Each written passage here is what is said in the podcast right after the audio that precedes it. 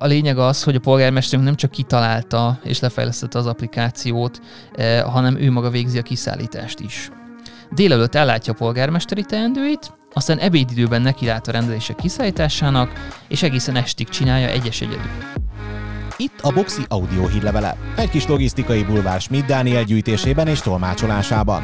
Tartsatok velünk, és fedezzétek fel az elkereskedelem és a logisztika világának érdekességeit.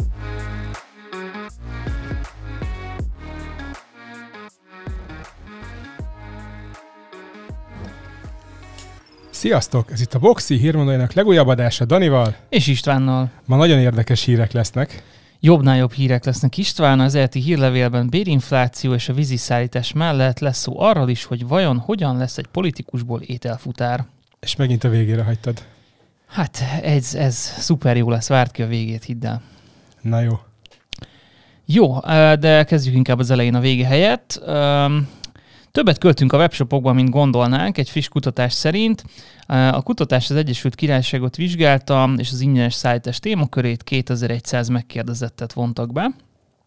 A tapasztalatok alapján az értékhatárhoz kötött ingyenes szállítás ígérete nagyon jól működik ugye a webshopokban, hogy akkor 20 ezer forint fölött ingyen van, tehát erről a ösztönzőről van szó a kereskedők szempontjából vizsgáljuk a dolgot, akkor nyilván ez, ez jól működik, és a vásárlók ezt e, e, szeretik igénybe venni.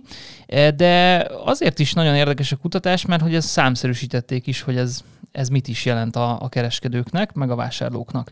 E, és a kutatás arra a megállapításra jutott, hogy a vásárlók ötször annyit költenek, mint a kiszállítás költsége lett volna, pusztán azért, hogy végül megkapják az ingyenes kiszállítást. Úgyhogy a vásárlók 71%-a nyilatkozott úgy, hogy mindent elkövet, hogy elkerülje a kiszállítási díjat, tehát az ingyenes kiszállítás az a non plus ultra, azt mindenképp muszáj megugrani. 51%-uk hajlandó többet költeni az ingyenes szállítás érdekében, 40% feladja a vásárlást, hogyha fizetni kell a szállításért, 39% mondta azt, hogy megpróbál ingyenes szállítási kupont keresni a neten, tehát szemmel láthatólag azért elég nagy a válaszadóknak azon százalék, akinek ez nagyon fontos, ez az ingyenes szállítás. Az átlagos négy fontos kiszállítási költség megfizetése helyett a vásárlók általában a nap végén 19 fonttal többet költenek inkább. Tehát valójában egy teljesen irracionális magatartás, de nagyon ügyesen ráveszik a kereskedők erre a fogyasztókat. Azok közül, akik inkább többet költenek, 47% vallotta be, hogy valójában nem volt szüksége a többlet érdekében megrendelt termékre, de mondjuk tetszett neki a termék kinézete, úgyhogy végül csak berakta a kosárba, hogy akkor túllendüljön az ingyenes kiszállítási limiten. 34% pedig úgy nyilatkozott, hogy valójában már fontolgatta a termék megvásárlását, de még eddig nem szánta el magát, és akkor most igazából előrébb hozta ezt a vásárlást annak érdekében, hogy meglegyen az ingyenes kiszállítási küszöb. Érdekes. Úgyhogy ez a UK piac is hogy hasonlóan működik, mint mondjuk itthon, és ezek a motivációk ugyanúgy működnek, hogy így lépsz egy szintet, még beteszel dolgot a kosárba. Igen, önmagában persze ez egy, ez egy jól működő dolog, és hát nem gondoltam volna igazából, hogy ekkora a különbség. Tehát ugye most azt mondják, hogy 4 fontot kellett volna fizetni a, gyakorlatilag a szállításért, és akkor helyette 20 fontos termékeket tesznek be a kosárba.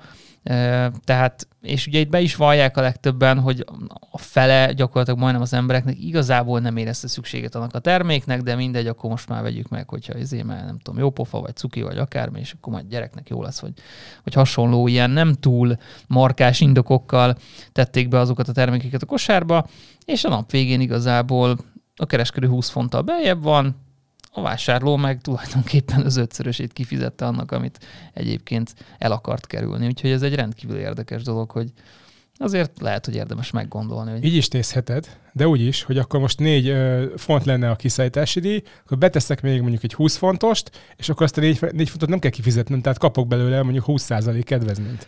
Ja, hogyha egyébként tényleg kellett volna termék, akkor kvázi egy kedvezményként Igen, felfogható, tehát, és akkor a duplára jól jártam, van, mert tehát, hogy megvettem, amit akartam, és még ingyenes szállítás is. Így fordítja hát, le a, szerintem a vásárló általában, és ezért működik ez a pszichológia benne, mert akkor jó, oké, akkor lenne még egy, egy 20 fontos termékem, de hát akkor nem kell kifizetnem a szállítási díjat, hm, akkor ezzel nyerek is, és kész. Hát igen, mégis ez is egy nézet. Érdekesen tényleg egy pszichológussal ezt megbeszélni. Na jó, hát akkor a következő hírben kicsit kevesebb pszichológia, de annál több fulfillment. Tudni élik, új fulfillment traktárat nyit a Macy's Észak-Karolinában, annak érdekében, hogy hatékonyan tudja ellátni az Omnichannel működését. Egy nem pici 130 ezer négyzetméteres raktárat kezdtek el építeni, 2024-ben fog elkészülni, 2800 embernek ad majd munkát ez az ingatlan, automatizált megoldásokkal lesz felszerelve, és az üzem a cég teljes országos kapacitásának 30%-át fogja ellátni. Egyébként a bekerülési költsége 600 millió dollár. Hm. Egy csekély összeg, de hát nyilván itt az észak-amerikai piacnak a 30%-át el kell látni, szóval azért itt nem lehet kis raktárat építeni.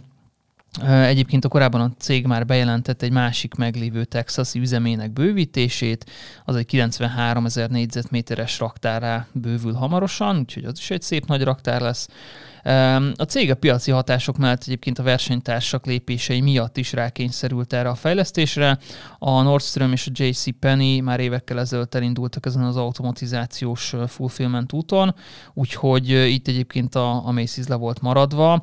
A cég a pandémia előtt nem muzsikált egyébként túl jól, és az utóbbi években jelentős 20% körüli árbevétel visszaesés produkált, úgyhogy valószínűleg meg is látszik ez, a, ez az el, elodázott fejlesztés. Mindenesetre ennek hatására már a pandémia előtt sem voltak ugye fényesek a számok, de 2020-ban egy teljesen új elkereskedelmi fókuszú stratégiát alkotott a cég, és annak a fő pillére többek között az, hogy akkor egy hatékonyabb és és nagyobb méretű fulfillment kapacitást építsen ki és hát ö, nagy reményeket fűznek ez az új stratégiához, ami úgy tűnik egyenlőre, hogy hozza ö, ezeket a, az elvárásokat, ugyanis a tavalyi év második felében 28%-os árbevétel növekményt okozott ez a, az új stratégiai irány, úgyhogy szemmel láthatólag volt értelme, és akkor igazából, hogyha elkészülnek ezek az új raktárak, akkor valószínűleg ez a hatékonyság még tovább nő, úgyhogy ez biztos, hogy a, a pénzügyi eredményekben is majd meglátszik ezt fordítsuk le egy kicsit kontextusban. Tehát ez azt jelenti, hogy amikor nem volt egy erős kereskedelmi stratégiájuk, és be kellett zárni a boltokat a Covid miatt, akkor itt csökkent 20%-kal az árbevételük, majd váltottak elkereskedelmi fókuszra, és ahhoz képest, a, a, az alacsony bázisponthoz képest tudtak 28%-ot növelni az árbevételükön? Hát igazából a, a pandémia előtt is már azért ilyen lejtmenetben volt a cég, és árbevétel visszaesés produkáltak. Ez szerintem igen, többek között annak is betudható volt, hogy valószínűleg a, a nagy elkereskedelmi versenytársak, mint az Amazon, meg a, a, a Walmart, stb. már elkezdtek bele-bele rabdálni a, a cégnek a, a tevékenységébe, és, és igen, hát amíg, amíg csak offline stratégiában gondolkoztak, addig amúgy is az online-nak a nagyobb növekedése ezt nem serkentette, de aztán még jött a pandémia, és akkor ez, ez aztán végképp betette a, a kaput ennek a stratégiának. Úgyhogy ez, ez igen, leginkább ennek tudható be, hogy tulajdonképpen itt az Omnichannel működésről van szó. Ugye ezt is írják, hogy az Omnichannel működés érdekében hozzák létre az új raktárat, tehát kvázi én azt gondolom, hogy ennek az elkereskedelmi stratégiának az egyik fő fókusz az Omnichannel működésnek a, a valós kiépítése, eh, ahogy azt akár a H&M-nél is beszéltük korábban, eh, hogy ne csak a, a fizikai boltokra, hanem az online-ra is építsenek, és a kettő közti átmenetekre, szinergiákra.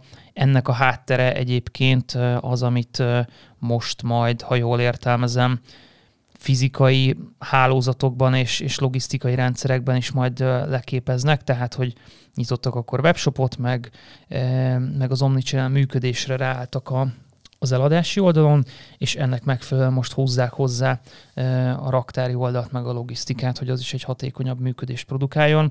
Úgyhogy szerintem maga a raktári működés is fog még azért jelentős javulást hozni ezen a közel 30%-on felül.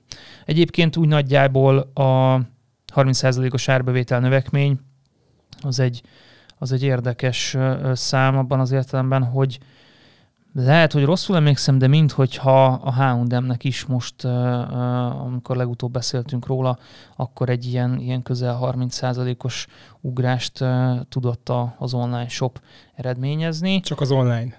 én úgy emlékszem, annak a, a, részaránya, vagy a növekménye volt 30% Most egy kicsit ezt lehet, hogy keverem.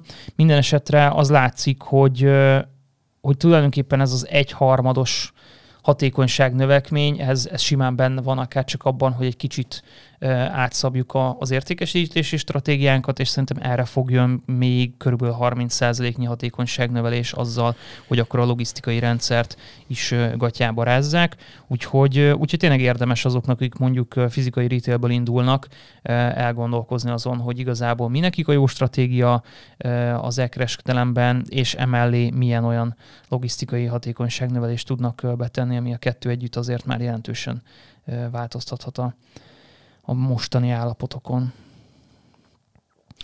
Jó, hát a következő hír az a bérinflációról szól, ahogy ezt a, a bevezetőben is mondtam. Világszerte mindenhol rekordméreteket ölt a bérinfláció, viszont most a Tesco UK konkrét számokat is közölt, úgyhogy ezt nézzük meg egy kicsit. A Tesco UK bejelentése szerint júliustól közel 6%-kal emeli minden fulfillment centerben és üzletben dolgozó munkavállalónak a bérét. Ezzel gyakorlatilag a 10,1 fontos órabérre számíthatnak átlagosan a dolgozók, ez úgy nagyjából 4500 forint átszámítva. Egyébként a cégnek 200 millió fontjába kerül ez a lépés, és azt is közölte a cég, hogy az elmúlt 10 évben 40%-kal nőttek az órabérek a Tesco UK-nél. Emellett egyébként az Amazon is tett hasonló bejelentéseket, ők azt mondták, hogy 5%-kal emelik a fulfillment díjaikat április 28-tól, és hát ez itt mondjuk inkább az infláció és az üzemanyag árak emelkedésével volt magyarázva, de nyilvánvalóan ők sem immunisak a bérinflációra, tehát valószínűleg ez is előbb-utóbb önmagában is eredményezte volna az áremelést. És ha itthoni adatokat nézzünk, akkor az első negyed évben a fizikai munkát végző szak és betanított munkások átlagos bruttó órabére 1500 forint volt. Ez egyébként az előző év azonos időszakához képest több mint 10%-os növekmény. Mindezt a Trank Walderen Moore mondta, illetve tette közzé. Úgyhogy hát három különböző piacon, három cég vagy szegmens is mutatja, hogy az idei évben is valószínűleg folytatódnak ezek, a, ezek az inflációs nyomások, és ennek egyik legnagyobb része a bérinfláció lesz. Úgyhogy ez egy nagyon nehéz helyzetbe hozza most szerintem az összes munkáltatót, pláne, hogyha itt a logisztikai raktári dolgozókról van szó, akikről azért általában mostanában az a hír járja, és köztudott, hogy hiány van belőlük, úgyhogy egyre magasabb béreket kell adni, már csak azért is, hogy meggyőzzük őket, vagy megtartsuk őket, úgyhogy ilyen szempontból az idei év szerintem egyik sláger témája lesz a különböző vezetői meetingeken a bérinflációnak a kezelése. Hogy mennyit kellene emelni. Igen, mennyi az annyi, és egyébként is már önmagában van egy magas infláció, akkor a béreket ehhez egyáltalán indexálni kellene, vagy sem, és még azon felül mennyivel kellene emelni, eh, ahhoz, hogy egyáltalán versenyképes legyen az adott cég. Úgyhogy eh, ez most egy nagyon kihívásokkal teli időszak lesz szerintem a legtöbb cégvezető számára. Viszont, hogyha egy kicsit más irányból nézzük a történeteket, akkor eh, a pandémia és az egyértelmű globális trendek ellenére vannak olyan márkák és kereskedők, akiket viszont egyáltalán nem érdekel az egész elkereskedelem. És, és ez egy nagyon, nagyon meglepő mondás, vagy ez egy ilyen mindig azt mondjuk, hogy hú, hát az elkereskedelem az, az micsoda robbanáson megy keresztül, és hogy tényleg már senki nem tudja megúszni, és aki nincs benne az online térben, az tulajdonképpen biztosan a saját kardjába fog dőlni. De nagyon érdekes példa, az egyik legnagyobb és legfejlettebb piacon működő UK-ben eh, nagyon népszerű Primark eh, nevű eh, cég, ruházati cég alapvetően, kategorikusan elutasítja a webáruház nyitását évek óta. A cég 14 országban közel 400 üzletet üzemeltet, a legnagyobb bevásárlóközpontokban, meg ilyen shopping streeteken, nagyon alacsony árairól és gyakran változó termékkínálatáról híres, és egyébként egy tényleg Nyugat-Európában kifejezetten népszerű márka.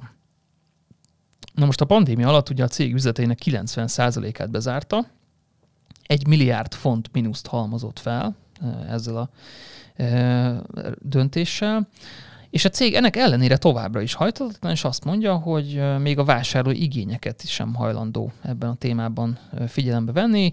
Természetesen a social médiában a vásárlók jelezték, hogy lenne igényük a webshopra, de a cég kerekperec kijelentette, hogy nem fognak webshopot nyitni. Az indoklás egyébként az, hogy a cég nem kívánja a drága online bolt és a hozzátartozó logisztika költségeit viselni és, és a kezelhetetlen visszáru kérdést meg szintén nem szeretné a nyakába venni, és így éppen az egyik legfontosabb előnyét, a jó árakat veszítené el a cég, mondja, mondja a cég szóvivője, hogy tulajdonképpen ezekkel az addicionális költségekkel meg kellene terhelni a vásárlók felé az árakat, mert ugye a marginokba már nem fér bele, hiszen eleve nagyon alacsony árakon működik a cég, hiszen erről híres, tehát alacsonyak a marginok, és, és nem szeretnék igazából ezt a, ezt a fő előnyüket elveszíteni, hogy ők nagyon jó áron kínálnak termékeket, úgyhogy nem szeretnék ezeket az újításokat életbe léptetni. A cég számításai szerint már így is olyan alacsony marginokkal dolgoznak, hogy az egyszerű click and call megoldás is veszteségbe taszítaná a céget, tehát csak ez a rendelt meg online vedd át a boltban típusú megoldás már, már gyakorlatilag az ezzel járó plusz munka az, az, az elvenni az összes margint, amit a cég most jelenleg tud termelni, és és valahogy nagyon érdekes ez a, ez a hozzáállás. Megvannak a maga kockázatai persze ennek a döntésnek. E, ugye a fizikai boltok esetén a visszáró arányos statisztikák szerint az körülbelül 8 százalék, viszont, hogyha már online boltokról beszélünk, akkor 25 százalék. Tehát, hogy aki, aki online vásárol, az, az sokkal hajlamosabb visszahozni a termékeket, mint aki fizikai boltba vásárol, és nyilván a divat szegmensben ez még hatványozottan igaz, tehát itt akár ilyen 30-70 százalék körül is lehet a visszahozott vagy visszaküldött áruknak az aránya. Tehát alapvetően érthető a, a félelem, hogy a visszáró egy óriási eh, költséget meg feladatot róna a cégnek a nyakába, és Egyébként azért annyit tettek az ügy érdekében a cégnél, hogy továbbfejlesztették a honlapot, Szóval van nekik honlapjuk, és most már ott az egyes boltokban elérhető készleteket és a legújabb kollekciót is meg lehet nézni, csak itt megvásárolni nem lehet. Tehát gyakorlatilag odáig jutott a cég, hogy akkor egy ilyen kompromisszumot kötött, hogy tulajdonképpen lehet online nézelődni, kiválasztani, melyik ruhát szeretné, még azt is tudod megnézni, meg tudod nézni, hogy melyik boltban van belőle méret, de ahhoz, hogy megvásárold, be kell menned a boltba. Hát igen, az a click and collect rendszer az már, az már hatalmas költséget róna. Ha már meg tudod nézni, és be tudsz menni, de nehogy véletlenül befoglald magadnak. Úgyhogy uh, érdekes filozófia ez. Minden esetre, főleg így, hogy a Primark egy kifejezetten nagy cég, és, és egy, egy kifejezetten híres márka Nyugat-Európában, meg, meg az Egyesült Királyságban. Én, ha megkérdezték volna, akkor, akkor rávágtam volna, hogy biztosan webshopjuk, hát miért ne lenne webshopjuk hiszen a Marks Spencernek meg az összes többi ilyen UK nagy márkának is van webshopja, de, de nincs, és nem is szeretnének. Úgyhogy, úgyhogy vannak ilyenek is, István, hogy az emberek nem érdekli az online világ, ők ebből kiszámolták, megmondták, ők nem szeretnének online boltot nyitni. Szerintem itt más van a háttérben. Nem az, hogy nem érdekli őket, hanem vagy tehát nem akarják megoldani ezt az informatikai fejlesztést, vagy pedig nagyon uh, valaki fa fejön ott felül döntéshozóként ezt így akadályozni akarja, mert nem akarja még azt az operációt is a nyakába venni. De hogy az, hogy ezt a marginra fogják, tehát a click and collect nem tudsz költséghatékonyabb megoldást kitalálni.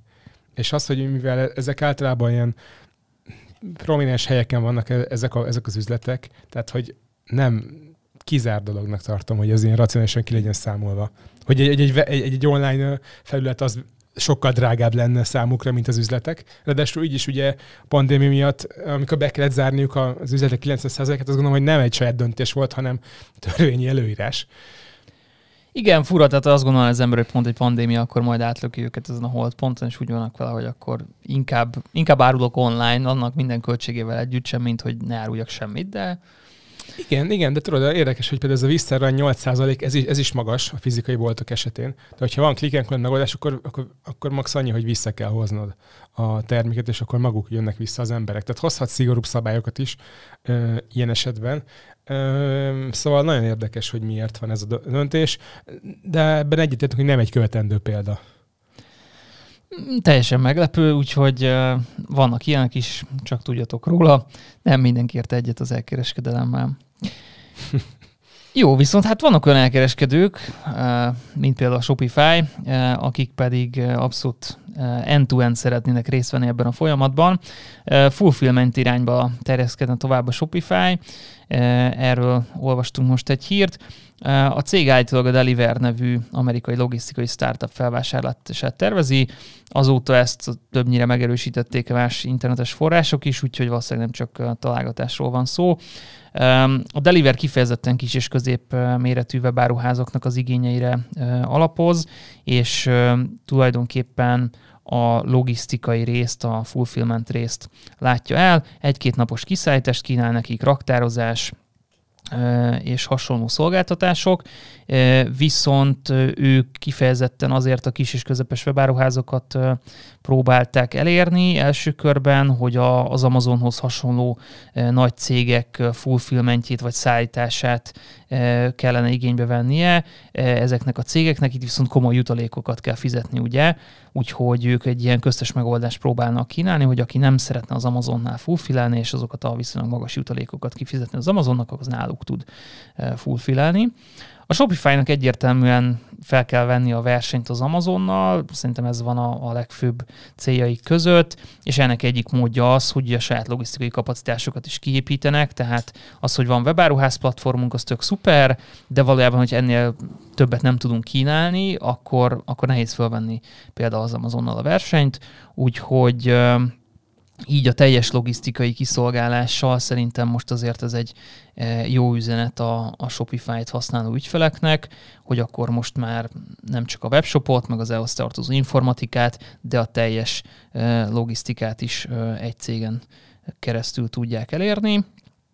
Egyébként az előzetes találgatások szerint a tranzakció értéke kb. 2 milliárd dollár lehet. Igen, ugye a Shopify-nak most már terjeszkednie kell. Abszolút ez a stratégiája, meg most már például külön applikációt hozott létre a Shopify, és abban nyomon tudod követni a rendeléseidnek a státuszát. Tehát bármelyik Shopify-es webáruházból uh, rendelt, egy külön abban ezt nyomon tudod követni, és csináltak be egy ilyen marketplace oldalt, benne, tehát a kedvenc boltját látni is volt ebbe az applikációba, és tudod rendelni, csináltak hozzá egy külön egyszerűsített fizetési megoldást is, úgyhogy öm, érdekes dolog, hogy a Shopify mit, mit főz a kis bosszarkány konyhájában, de valószínűleg egy ilyen tényleg egy ilyen teljes körű megoldást szeretnének nyújtani, és nem beszélve arról, hogy a Shopify nagy erőkkel öm, becélozta a nagyobb webáruház ügyfeleket is, hogy váltsanak, hogy a Shopify Plus platformjukja, Úgyhogy öm, én azt mondom, hogy nagyon nagyot fog robbantani a Shopify a következő öt évben.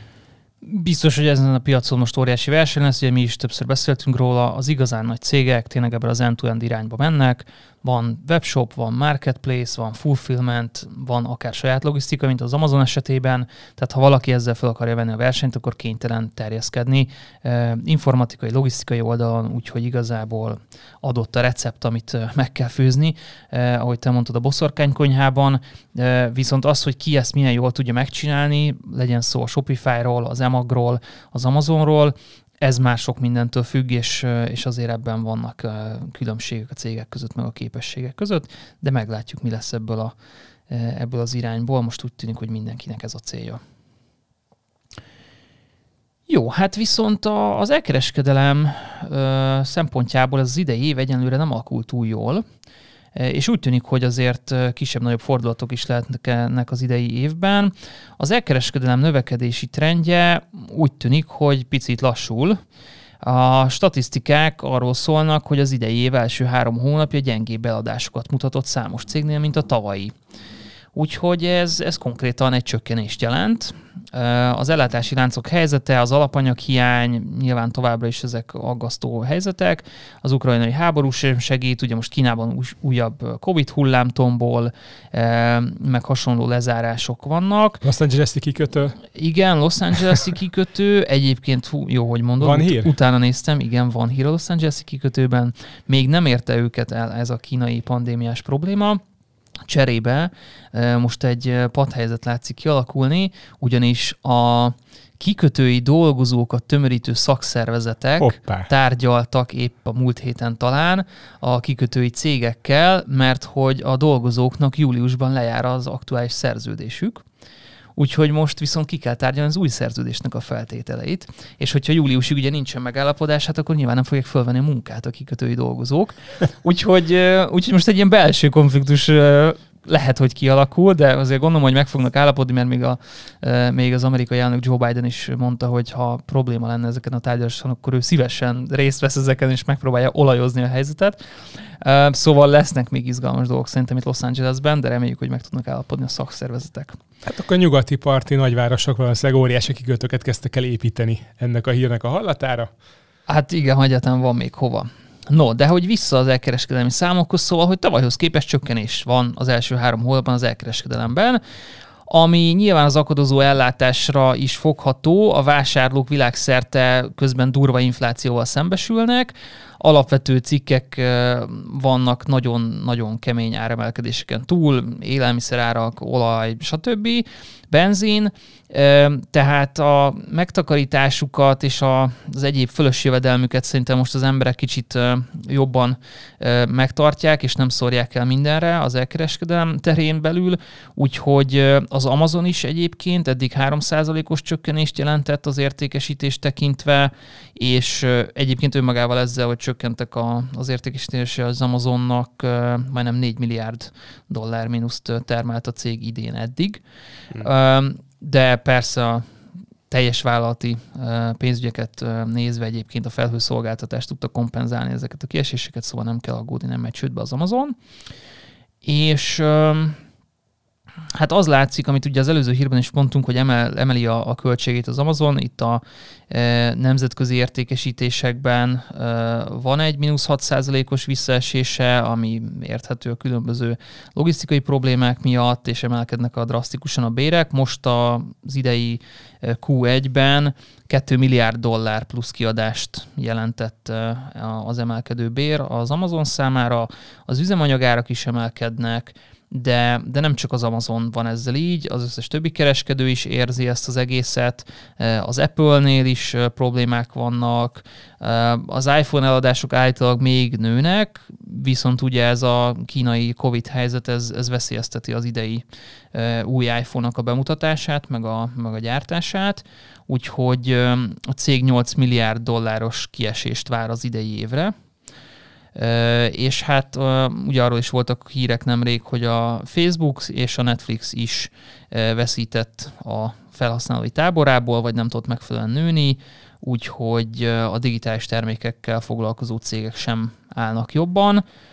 Nem akarok itt ördögöt a falra festeni, meg rémhíreket kelteni, de ez az idei év, ez, ez érdekesnek tűnik eddig, és, és nem hiszem, hogy azt a fajta növekedést és pozitív tendenciát, amit az elmúlt években, még a pandémia alatt is e, láttunk, fogja tartani bármelyik cég, legyen szó retailről, digitálisról, vagy épp az elkereskedelemről. Úgyhogy nem kiabálnék még most csípőből recessziót, de azért valószínűleg egy nagyon fura évnek fogunk elébe nézni.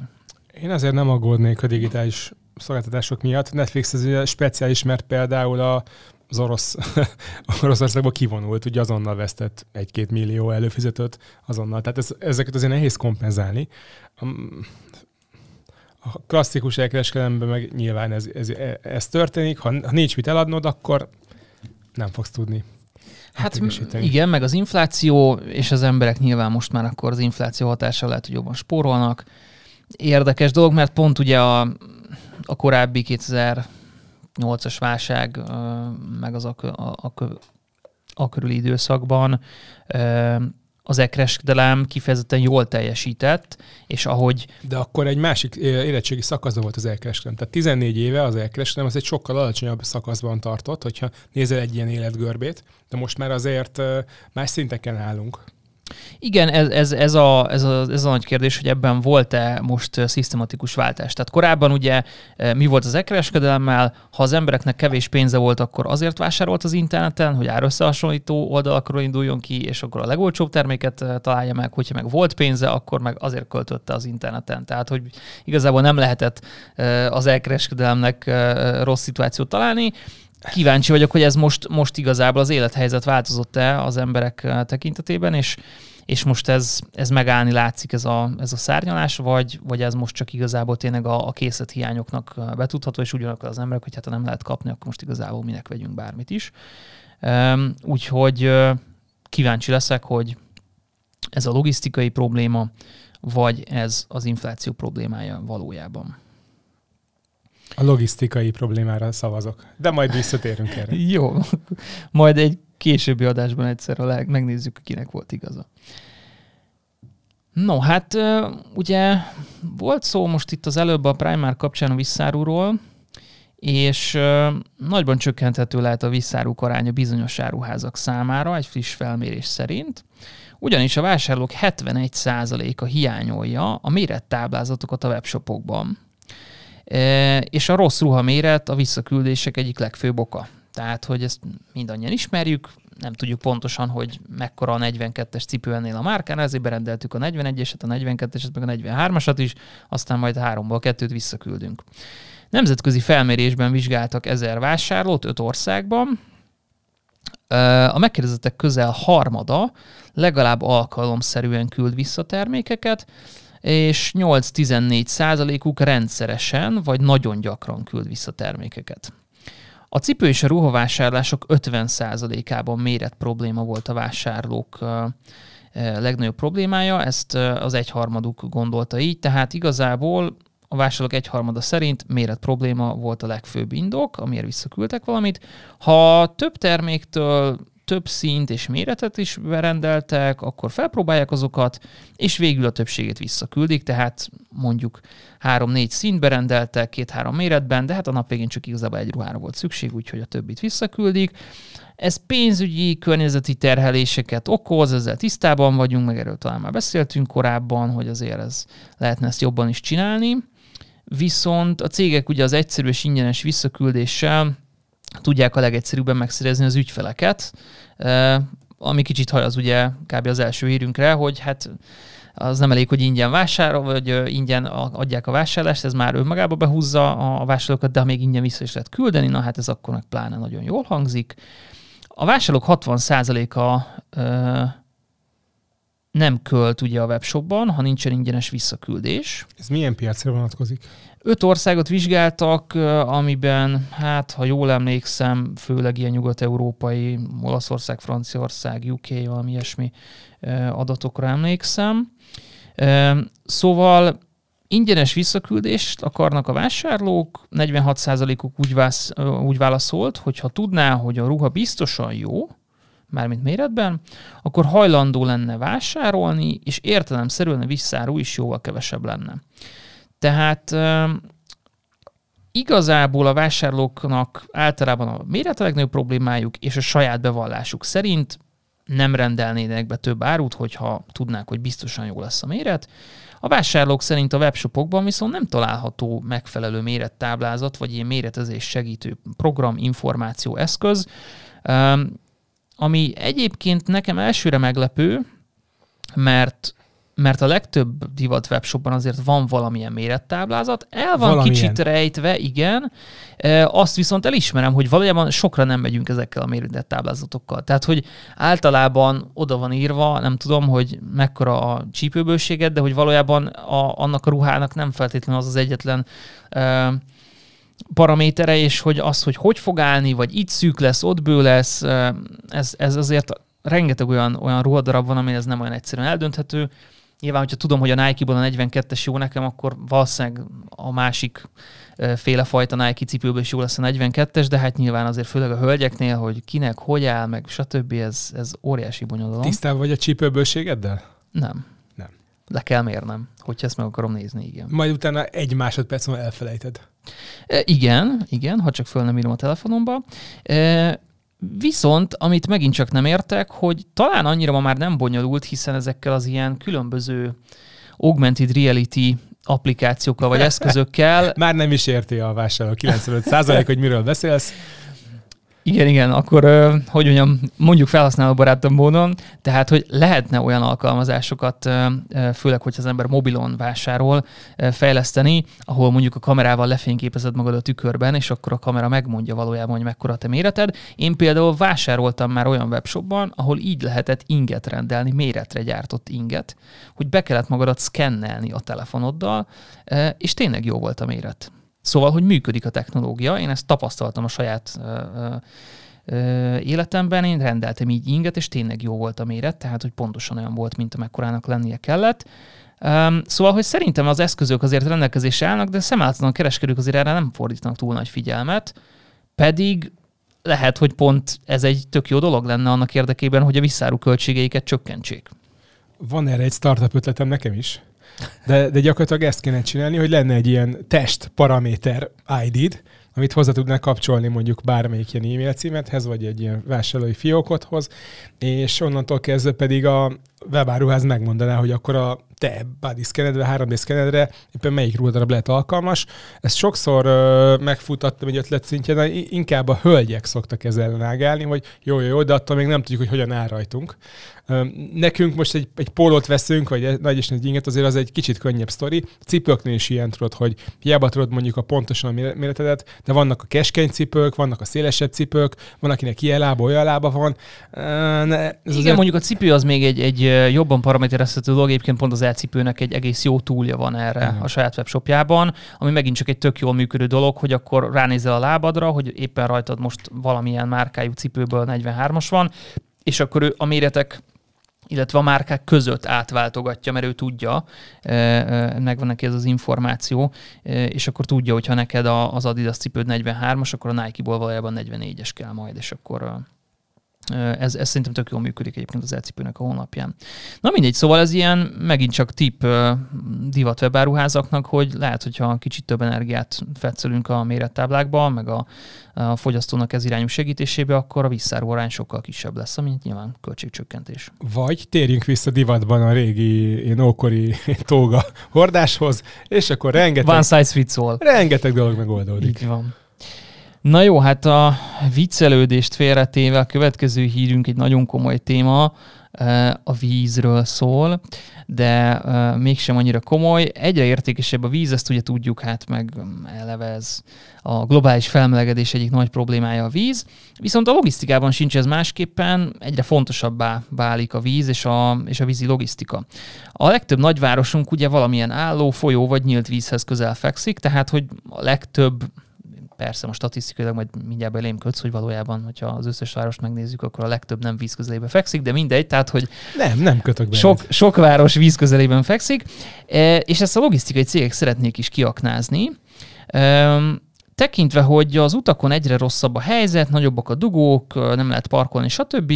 London remek példa erre. A Temze vizén az elmúlt években több kísérleti projekt is indult. Többek között a DHL is szállít, a Heathrow és a belváros között csomagokat vízi úton, illetve hát talán még a tavalyi évben nekünk is volt erről egy hírünk, hogy, hogy volt valamilyen startup vagy logisztikai cég, aki különböző tengerpartokról a Temzén hozott föl rakományokat. Azt hiszem, hogy pont a valamelyik londoni kórháznak ilyen beszállítója és most egy non-profit szervezet kívánja a témát magasabb szintre emelni, és egy teljes koncepciót szeretnének kidolgozni, amelyben 24 temzei kikötőpont használatával és egy szállítási hálózatnak a létrehozásával kapcsolatban állítanak össze egy ilyen tervet, és uh, tulajdonképpen ez egy ilyen, ha jól értelmeztem a hírből, egy ilyen nyílt koncepció, amit szeretnének megosztani a logisztikai cégekkel, hogy további szállító cégek csatlakozhassanak majd itt a temzei szállításhoz, ezzel is kímélve a város forgalmát. És nem mellesleg Londonon kívül más városokban is hódít ez a trend. Ezzel párhuzamosan New Yorkban is vannak hasonló szolgáltatások. A New Yorki öbölben a UPS éppen komp szolgáltatást tesztel, amelynek során egy uszály segítségével öt kamiont szállítanak át az öböl egyik partjáról a másikra, kikerülve ezzel a New Yorki hidakat, meg dugókat, úgyhogy ez most egyenlőre csak egy ilyen pilot üzem, de hogyha jól működik ez a kamion komp, akkor majd talán a New Yorki öbölben is hasonló módon fogják használni a vízi szállítást. Úgyhogy egyre izgalmasabbak ezek a víziszállítási dolgok is, úgyhogy lehet, hogy a közeljövőben majd a Dunán is látunk GLS hajókat, vagy hasonló. Reméljük, hogy nem fognak szennyezni. Így van, reméljük, reméljük, hogy ezek mind zöld hajók lesznek. Igen, de ugye Budapesten A-ból B-be mondjuk szállítani valamit, az hmm, nem olyan kérdéses, de azért sok, sok ilyen uh, folyami teherszállító hajó megy át Budapesten keresztül is. Igen. Jó. Jó. Hát az utolsó hír maradt hátra István. Na, végre, a nagy ezt, beharangozóból. Ezt igen, 39 perce. Hogy, hogy a polgármester, aki egyébként eddig polgármesterként dolgozott, hogy lett ételfutár. Mert hogy erről van szó, úgy tűnik, hogy William Karspeck úgy döntött, hogy tulajdonképpen vagy unalmasnak tartja a polgármesterséget, vagy egyébként, ahogy majd el is mondom, nem fizet túl jól ebben a székben ez a, ez a pozíció neki. A pandémia előtt még csak 5000 fős város volt, Berthoud Amerikában, és ennek a polgármestere William. És a pandémia hatására aztán hirtelen 12 ezer főre duzzadt ez a város. Azt is megtudtam az internetről, hogy erre van egy ilyen slang, hogy ezeket azt hiszem, hogy ilyen Zoom Townnak hívják, akik így a pandémia alatt így hirtelen így megnövekedett a lakosságuk, hmm. mert oda költöztek az emberek távmunkába, mert milyen jól érzik magukat ott. Na, mindegy. Meg milyen olcsó a megélhetés. Igen, igen. Szóval, hogy 5000 főről hirtelen 12 ezer főre nőtt Bertud lakossága az elmúlt két évben, és eddig soha nem látott mértékben jelent meg ételkiszállítási igény a kisvárosban. De a város olyan pici, hogy a nagy cégek nem nyújtanak itt szolgáltatást, és amúgy étteremből sincsen túl sok. Tehát, hogy itt, itt nem lehet Uber Eats-en, meg Volton, meg, meg ilyen dolgokon rendelni, mert, mert nincs ez a szolgáltatás. Egyébként is valószínűleg van öt darab étterem. Nos, a polgármesterünk William úgy döntött, hogy kezébe veszi az ügyet.